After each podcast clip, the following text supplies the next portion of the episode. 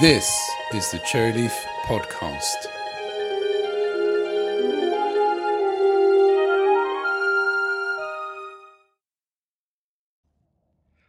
Hello and welcome to the Cherryleaf Podcast. This is another walking podcast, but I've learnt my lesson from last time. I've got to the top of the hill before I've started to record.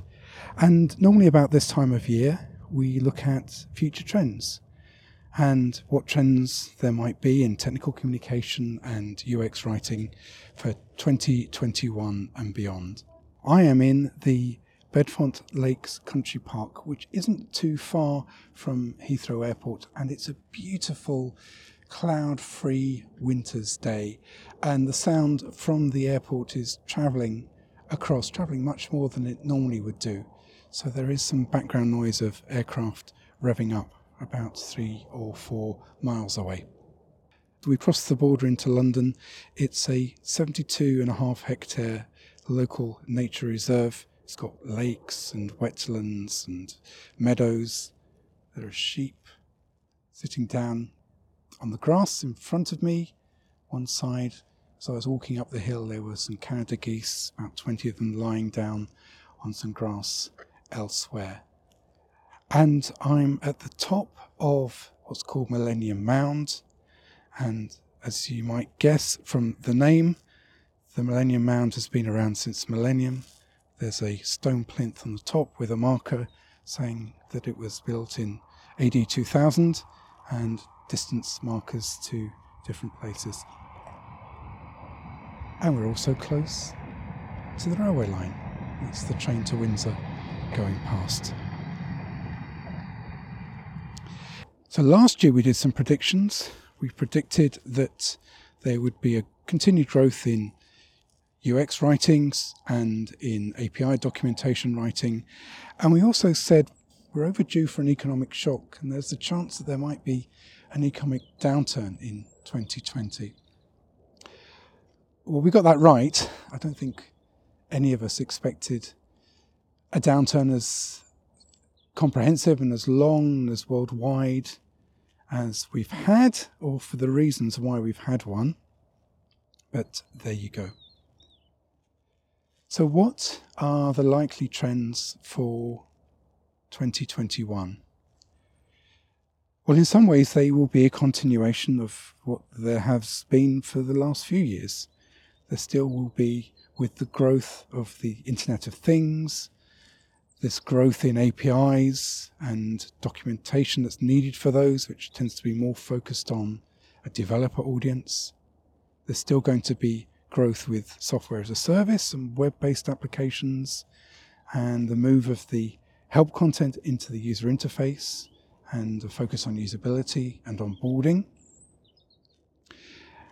And in terms of new stuff, well, one likely change as a consequence of so many people working from home at the moment is that we may see a growth in voice-orientated user interfaces, where people are using devices like Alexa Echo Dots and their mobile phones to ask questions, to complete tasks and the like.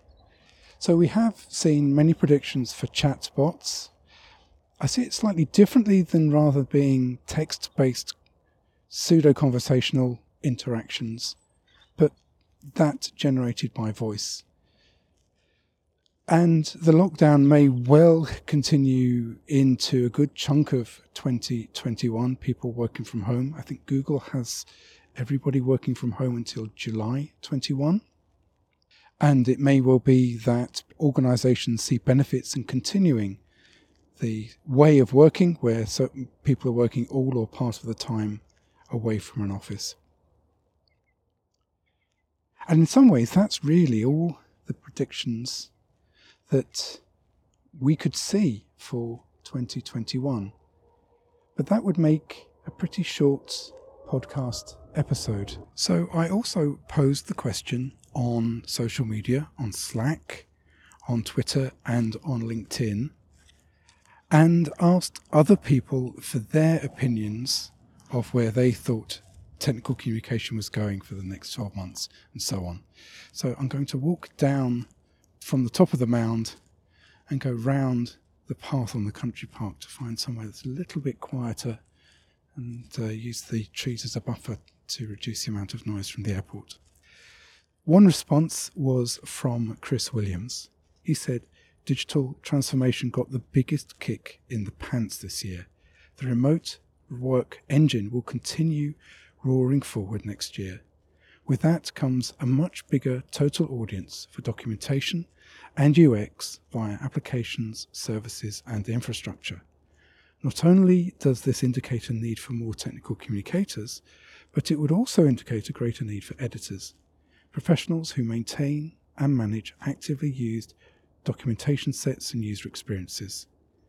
These roles cross across a few job types: content strategists, documentation management, and so on. But their value within those roles will either magnify or spawn a wholly new role focused on said editing duties. So I also posed the question on Twitter, and I got a lot of replies from that, and there was a interesting conversation that was going back and forth between a number of people on one particular theme.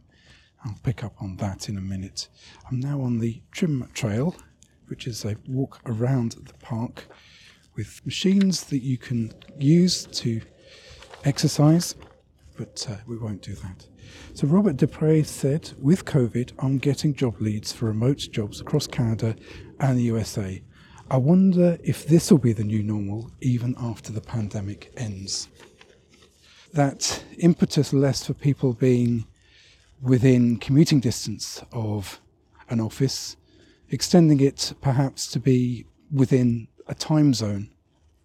Maybe that opens up opportunities for technical communicators. Rahel Bailey said, I have thoughts too long to put into a tweet, and we might get Rahel back on the podcast to find out what those are. Moko Trepsig said, conversational user interfaces. So he's thinking along similar lines to what we were.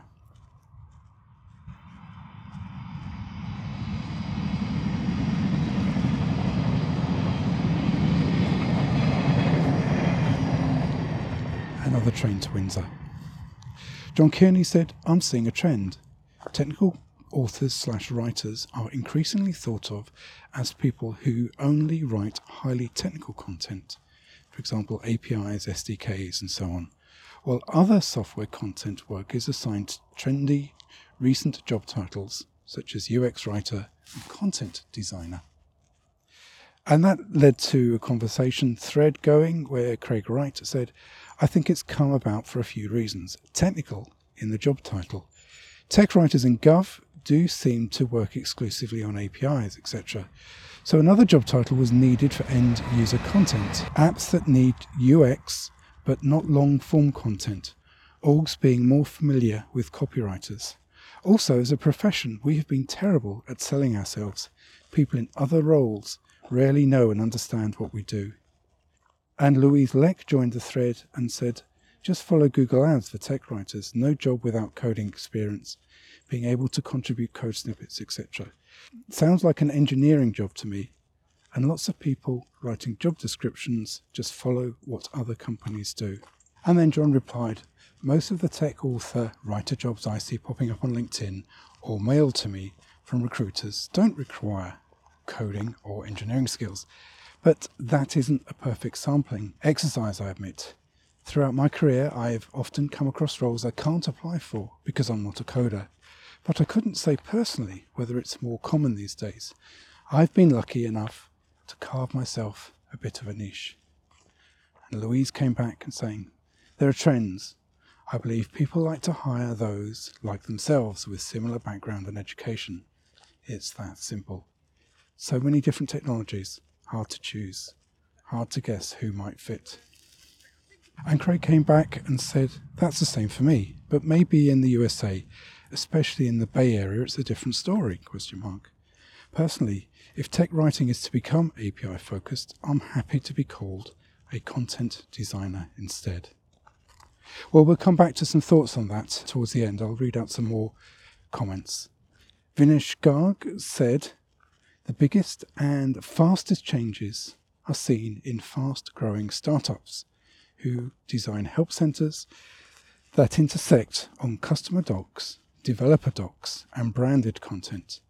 The marketeers want to see how technical documents can be strategic levers for positioning, conversions, and brand advocacy." The comments I got from LinkedIn were mostly from people from India, so a different perspective, perhaps. Sumit Bhatra said, briefly, "Markdown, U X writing, containerization, and cloud!" Exclamation mark. Rahul Khan, who is a safe agilist helping companies in agile transformation, said, "It will depend on sector. The I T sector should always think to automate it. If it can't automate it, then don't do it. Automation of documents is the future. How is subjective? Voice search will grow." Sonia Verma, who's a technical writer and involved with developer documentation, said, "More companies using open source tools such as GitHub for documentation and encouraging participation from their user community." Colin Hills, PhD, F I S T C, senior technical writer at White Hat Security, said, "Antora and associated use of C I C D pipelines for publishing." So Antora is a publishing tool where you can take content written in ASCII doc, a lightweight markup language, and publish it as web pages. Your content can be stored in GitHub, and C I C D, continuous integration and continuous development. So the idea is you can make a change in the code or the comments within the code, and that can automatically ripple through to be published with the overnight build in the documentation. I've just walked to the edge of one of the lakes now.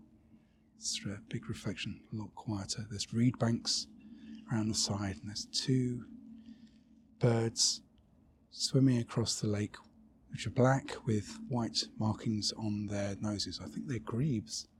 And earlier on the other lake, there were some swans that I saw. Louis Pert, who's a technical writer at Buckley Systems, said, "More interactive help guides. I'm writing process instruments for manufacturing and expect more operation-based integration, meaning completion of instructions with some input is a requirement to finish a task." Alok Singh said, "Instilling confidence in others through robust content and learning experiences. Markdown will continue to make inroads, and Ditto X M L will die a slow death like soap." Sandeep Medikonda, technical writer at ServiceNow, said, "May still be early for twenty twenty-one, but how about moving away from metadata-based content development to knowledge graph-based content development, which results in an enriched user experience? Knowledge graphs provide much deeper object mapping compared to the traditional metadata approach." And there are a number of developments and movements within the knowledge graph field. A lot of that pioneered by Facebook. It will be an interesting area to see how that develops and whether that extends into technical documentation. Anand Rajaraman, senior technical writer at Identiv, says, "Maybe product makers or service providers may own their help documents, like how Alexa skills behave, and can enable or disable their help documents using required apps or in the browser, maybe like a plugin on the gadget or machine. You can call this help, which can be voice driven. You can add topics to your device to make it more interactive." Mausumi Nanda, technical writer at Aquera, wrote, "Microcontent, speech-based content, and A P I-related documentation are the in thing. When it comes to tools, it is Docosaurus and Zendesk." Gautam Kumar, senior technical writer at Z S Associates, replied, "DocOps, full-text search, and blended learning." and Chandralekha B. She's a senior technical writer at Oracle India. Suggested chatbots integration. And Dashari Chatterjee Dutta, senior information engineer and U X U I writer, said interactive help guides. So there are some common themes, some people also having similar thoughts about conversational user interfaces, voice as being something that may grow in use in the future.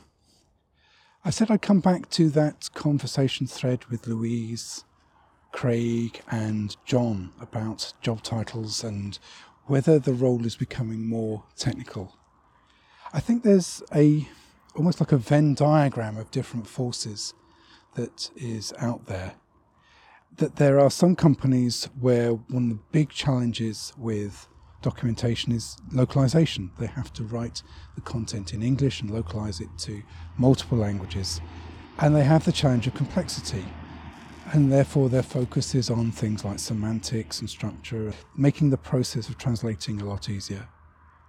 That you've got another force for some organizations of software as a service and that model for selling the product, and a push for speed to change, usability, user interface, and that that is pushing the documentation towards approaches for publishing where it can be changed easily, it can be changed quickly, the content can be embedded within the application. Another push for a different category of organizations is the Internet of Things, where you've got computers talking to computers or machines being controlled by computers, and that whole growth in A P Is, developers building things, continuous integration, continuous inter- development, docs like code. And because it's for a developer audience, then yes, for that subset, there will be some documentation that is about getting their application to work with your application. Although there's still a lot of documentation needed around what does this thing do, why should I use it, who is it for, what problem does it solve. And then the fourth circle, as it were, that there could be in this Venn diagram is product safety. That being the key driver, particularly for physical objects, consumer products, where documentation is a legal requirement.